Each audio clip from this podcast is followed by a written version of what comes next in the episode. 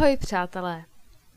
Tohle je první epizoda mého podcastu, který jsem chtěla založit už dlouho a proto jsem se rozhodla začít tématem, které je blízké tak trochu nám všem a to je time management.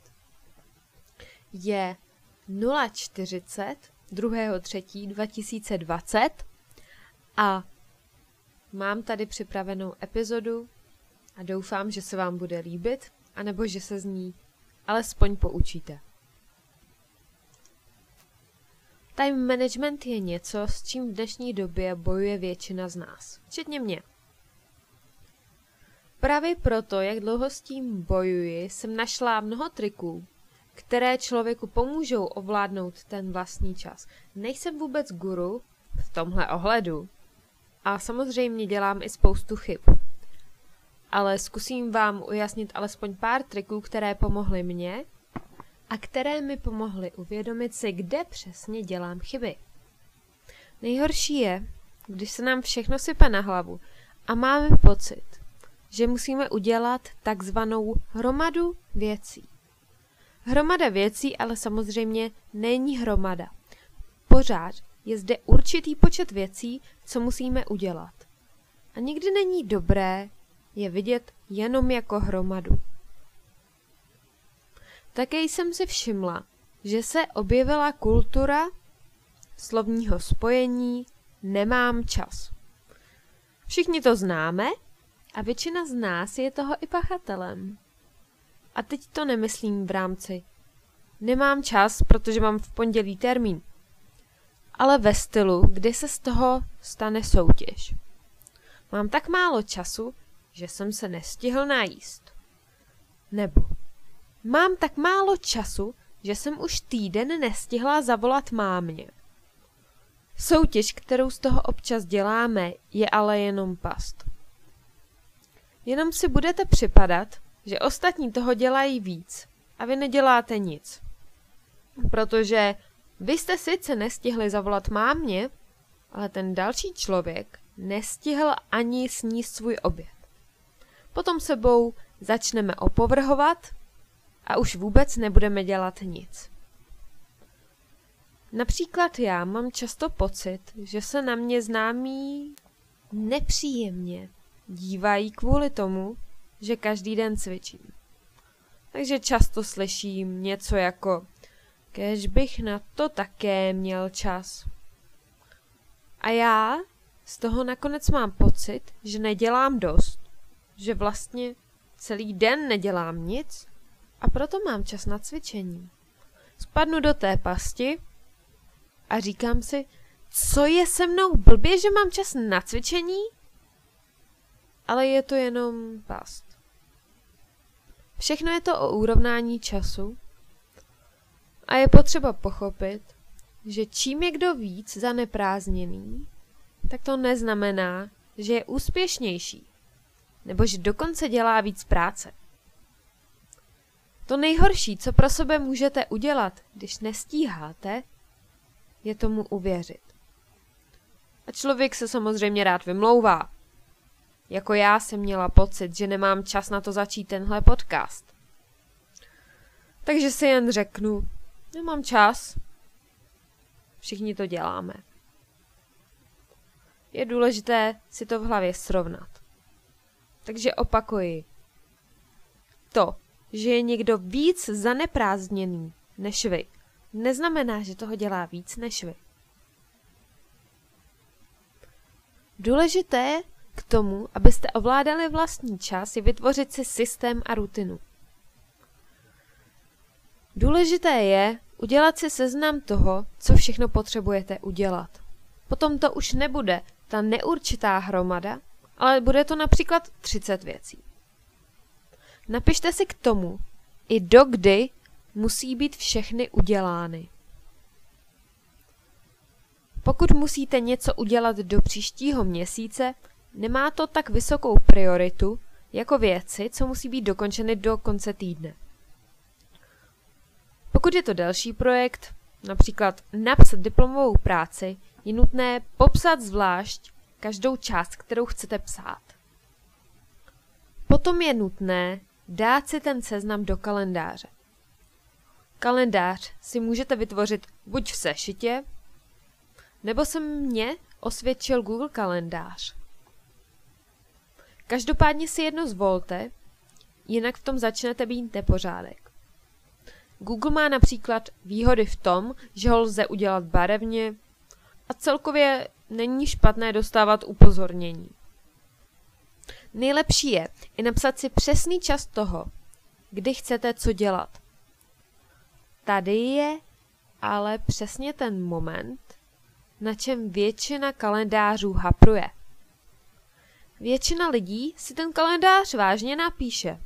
Dva dny jde všechno jako po másle, všechno stíháte a potom najednou přijde moment, kdy potřebujete udělat něco jiného.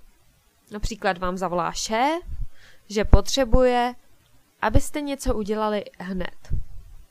V tu chvíli to člověku všechno naruší a on s kalendářem přestane a už se k tomu ten den nevrátí, nebo hůř, nevrátí se k tomu nikdy. Proto je nutné udělat ten kalendář flexibilní. Děje se to často, je možné dát si každý den dvě hodiny na takzvaně nenadálé případy. Nebo si do nich dát aktivity, které můžete udělat, ale lze je i odsunout kvůli něčemu naléhavějšímu. Pokaždé, když něco poruší váš rozvrh, musíte si uvědomit, že to tak bude pokaždé a že je to časté. Je proto nutné udělat ho flexibilnější a každé narušení rozvrhu brát spíš jako výzvu, abyste to narušení zvládli. I přesto, že vám někdo zavolal a měli jste nenadálou situaci, budete pokračovat. A nějak vás to nerozhodí. Nesmíte být otrok toho svého rozvrhu. Další věc, na kterou je nutné se soustředit, je to, že lidé nedávají dost času relaxaci. Proč většinou člověk nemůže relaxovat? Protože vidíte jen hromadu práce. Nemáme seznam, nemáme systém a pořád nám ta myšlenka té neurčité hromady práce straší v hlavě. Je nutné naplánovat si relaxaci. Ať je to pro vás poslouchání podcastu, dívání se na televizi nebo večeře s partnerem. Pokud si nenaplánujete relaxování, vyhoříte a rozhodně nebudete tak produktivní. Věřte mi, ušetříte tím ve výsledku čas, protože když si čas na relaxaci neuděláte, nebudete pracovat tak intenzivně, jak můžete. Člověk má často pocit, že celý den jen pracuje. Ale když se ostatních nebo sebe zeptám, zda vážně pracuji 12 hodin denně, přijdu na to, že ne. Většinou je to tak, že scrolluju hodinu na Instagramu, hodinu na Facebooku, pak si poslechnu hudbu.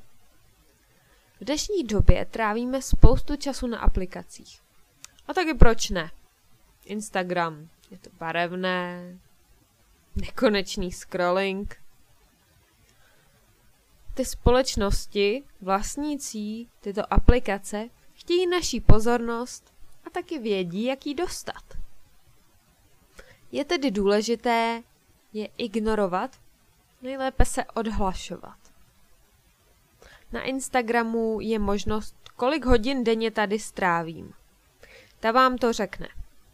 Vážně chcete 60 minut denně koukat na Instagram, na fotky cizích lidí, kteří tím často i vydělávají?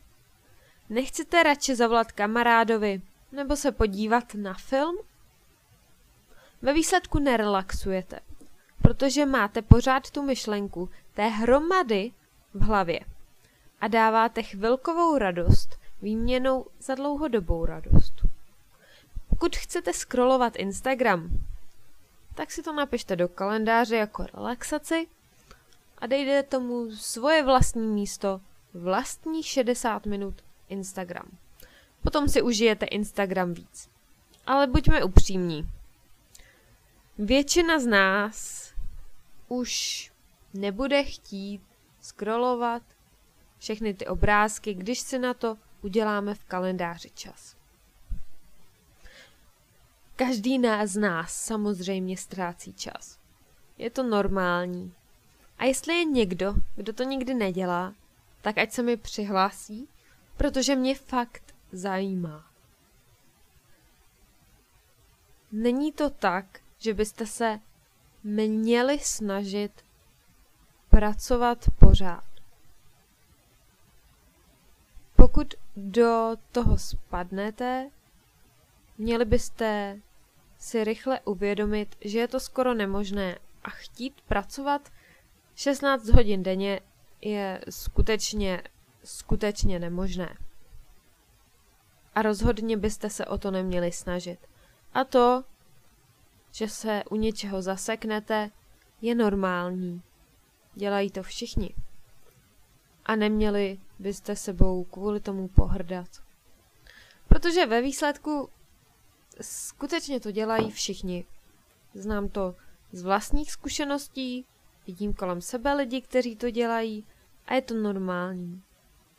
Proto se nezačněte nenávidět, že jste se dívali o hodinu víc na YouTube, než jste mysleli. Takže absolutní kontrola nad vlastním časem prakticky neexistuje a nesnažte se dojít dokonalosti. Nemá to cenu. Když už máte kalendář, jak ho dodržet? Nevím, zda jste slyšeli o Pomodoro technice. Je to technika, která, kterou zajišťuje aplikace, která vám dovolí pracovat 25 minut. Potom zazvoní a máte 5 minut pauzu. Po 5 minutách si můžete dát dalších 25 minut. Teorie je, že byste se měli lépe soustředit, protože člověk se prý dokáže soustředit jen asi 25 minut v kuse. Mně naopak pomáhala aplikace Trees, kde zasadím stromeček na dobu, kterou nastavím a ten roste. Postupně sbíráte body, máte víc stromečků. Důležité je v této aplikaci nastavit, že se jiné aplikace po dobu, co ty aplikace jedou, nezapnou. Tím pádem nemusíte dávat mobil z ruky a když si ho do ruky dáte, zapnete, aplikace vám oznámí, že pokud něco zkusíte udělat, tak váš stromeček zvadne. Dobré je také šetřit čas. To je něco, co mi nikdy nešlo. Jde o to udělat jednu činnost víckrát. Například, pokud každý den chcete cvičit čtvrt hodiny, je lepší cvičit obden půl hodiny. Protože vám dost času zabere převlékání, sprchování a tak. A tím, že to uděláte najednou, ušetříte nějaký čas. To samé je uvaření.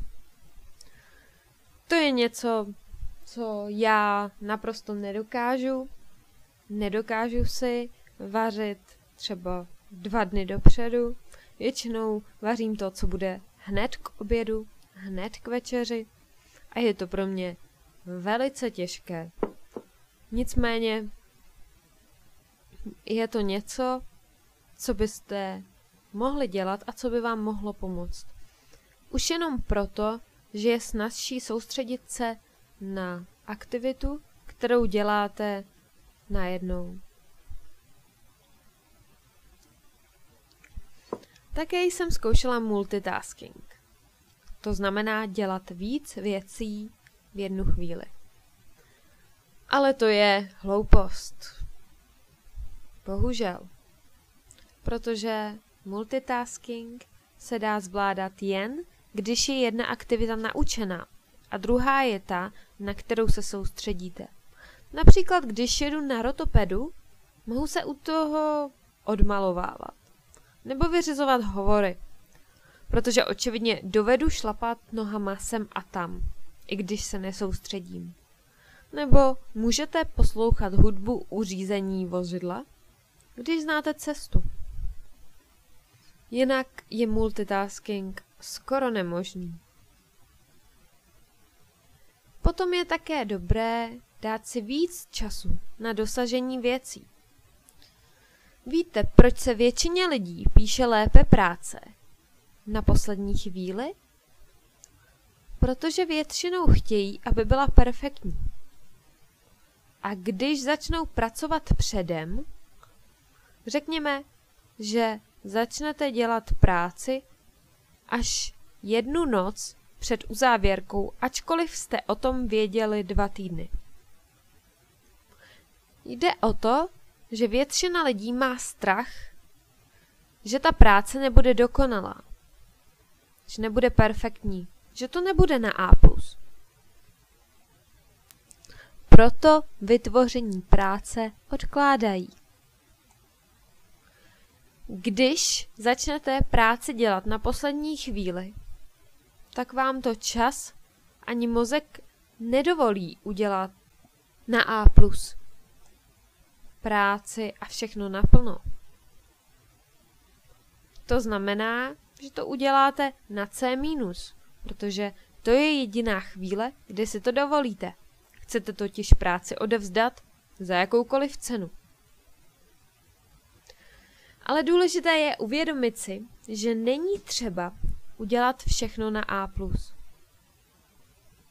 A ve chvíli, kdy pospícháte, už to A+, nestihnete noc před uzávěrkou.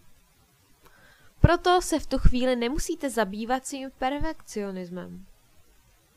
Proto je lepší začít dělat projekt co nejdřív a snažit se ho udělat alespoň na C-, teda pokud D znamená, že jste propadli. Tím pádem to budete mít hotové a pak můžete už jen zlepšovat práci.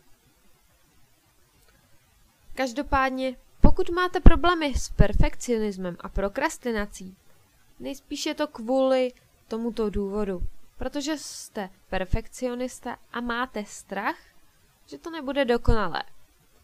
Proto si řekněte, že nemusí být a napište to nejdřív na C-. Potom se k tomu můžete nebo nemusíte vrátit. Důležité je si před prací vypnout aplikace, nejlépe i Wi-Fi. Neodpovídat na zprávy. Jenom vás to vyruší a vzruší to vaši koncentraci. Protože jedna odpověď nezabere moc času, ale konverzace ta zabere hodinu. A potom je skutečně těžké vrátit se ke koncentraci. Pokud jste tohle všechno zvládli, je čas začít pracovat. Pokud se potřebujete soustředit, sedněte si někam, kde je to pohodlné. Nejlépe si nalejte pití, které máte rádi, třeba horkou čokoládu, kávu, víno, vodu s citrónem, nebo já tady mám výjimečně whisky. Vezměte si deku. Pokud vám pomáhá hudba, samozřejmě musíte zjistit, jaká hudba vám pomáhá koncentrovat se a která vás nevyrušuje. Pokud se nemůžete přemluvit, abyste pracovali a soustředili se, je dobré využít strategie, kterou využívají aplikace. A to je, že získáváte ocenění za práci během chvíle práce. V praxi to znamená, že si připravíte to skleněných kuliček nebo kamínků. Já třeba používám takové ty kamínky, co se používají do domácnosti jako dekorace. Za každou hodinu, kterou strávíte prací, můžete hodit kamínek z jedné sklenice do druhé. Jakmile budete mít jednu skleničku prázdnou a druhou plnou, znamená to, že jste pracovali 100 hodin. Což je Skvělá věc. Další a stejně důležitá věc, kromě systému, je nastavení mysli. Lidé se nesnáší soustředit. Nejsme na to evolučně vybaveni a je třeba si uvědomit, že to není vyloženě špatná věc. Ale v tomhle nám bohužel neslouží. Jednak protože nás to nebaví a jednak protože spolu se soustředěním často přijdou i ty negativní myšlenky, jako nedokážu to udělat, nebo nemám v té práci co dělat, nemám v té práci co dělat a všichni to zjistí, protože tohle nezvládnu, nebo jsem tupý. Samozřejmě, že pak člověk utíká raději k aplikacím, protože je lepší na to nemyslet. Bohužel je nutné přesvědčit se, že ten hlas lže a poslat ho někam. Je normální mít pochybnosti a je výhodné je identifikovat, najít je a poslat je pryč. Protože jinak vás budou vyrušovat z práce a budete kvůli nim prokrastinovat, protože jim nebudete chtít čelit. Kdo by chtěl čelit negativním ohlasům? Mimochodem, je to jeden z důvodů, proč většina lidí prokrastinuje. Protože nechtějí slyšet posuzování ve vlastní hlavě. Bohužel, negativní mluvení k sobě pohřbí spoustu vašeho potenciálu. Další problém v nastavení naší mysli jsou věci, co si o sobě myslíme. Například jsem chaotická, nebo nemám sebedisciplínu, nebo kalendáře nejsou pro mě, nebo dokonce neumím se soustředit. Váš potenciál tím zakopete ještě dřív, než začnete něco smysluplného. Nesmíte si to říkat. Musíte si říkat opak. Protože jakmile uvěříte těm negativním nesmyslům, jakože nemáte sebedisciplínu, tak se budete chovat tak, že sebedisciplínu nemáte. Je nutné, nebo dobré, si představit, jaký chcete být. Například uspořádaní, produktivní a říkat si to. Často jsou všechny tyhle věci jen to, v co věříme. A když si budete říkat opak, nejspíš budete to, co chcete být. Je totiž jednoduché stresovat se, hlavně když máte tu hromadu, a spadnout hluboko, hluboko do negativní spirály. Potom je nutné klidně na pět minut odejít, projít se, zaběhat si, nebo si poslechnout hudbu a vrátit se. Je lepší ztratit pár minut restartováním hlavy, než tři dny mořením se ve vlastních emocích. Často se objevují i otázky života a smrti, otázky, které nebudete muset řešit dalších 50 let. Často je to další forma prokrastinace. Proto je třeba ji rozeznat, odmítnout ji a poslat ty myšlenky někam. Soustředit se na jiné věci. Mně samotné se často stává, že sedím tři hodiny bez stresu, aniž bych cokoliv udělala. A raději si vždy říkám, že jsem se měla jít na něco dívat na dvě hodiny a bylo by mi lépe. Takže je nutné vymyslet systém, mít ho, všechno vymyslet interaktivně a mentálně se připravit na to, že to nebude jednoduché, ale že to dokážete zvládnout. Tohle byla slova k time managementu a k tomu, jak ovládat čas. Samozřejmě, že to nikdy nebude dokonalé a nemůžete to od sebe čekat. Nikdo není dokonalý, každý ujede. Nejhorší, co můžete dělat, je sebou kvůli tomu pohrdat. To, že jste dnes strávili hodinu hledáním videí na YouTube vás nedělá špatným člověkem. A ani to neznamená, že se nebudete moct soustředit zítra, nebo dokonce do pěti minut. Protože já si myslím, že když budete chtít, můžete se soustředit do pěti minut, i když jste většinu dne strávili posloucháním hudby. Děkuji za to, že jste se mnou strávili tolik času a poslouchali můj první podcast. Ráda bych vás informovala, že budu dělat další epizody podcastu, které se budou týkat dalších věcí, jako například fitness nebo celebrit. Potom bych vám také ráda řekla, že skutečně si plánuji pořídit i lepší mikrofon, takže to snad bude časem trochu lepší. Mějte se hezky a naslyšenou.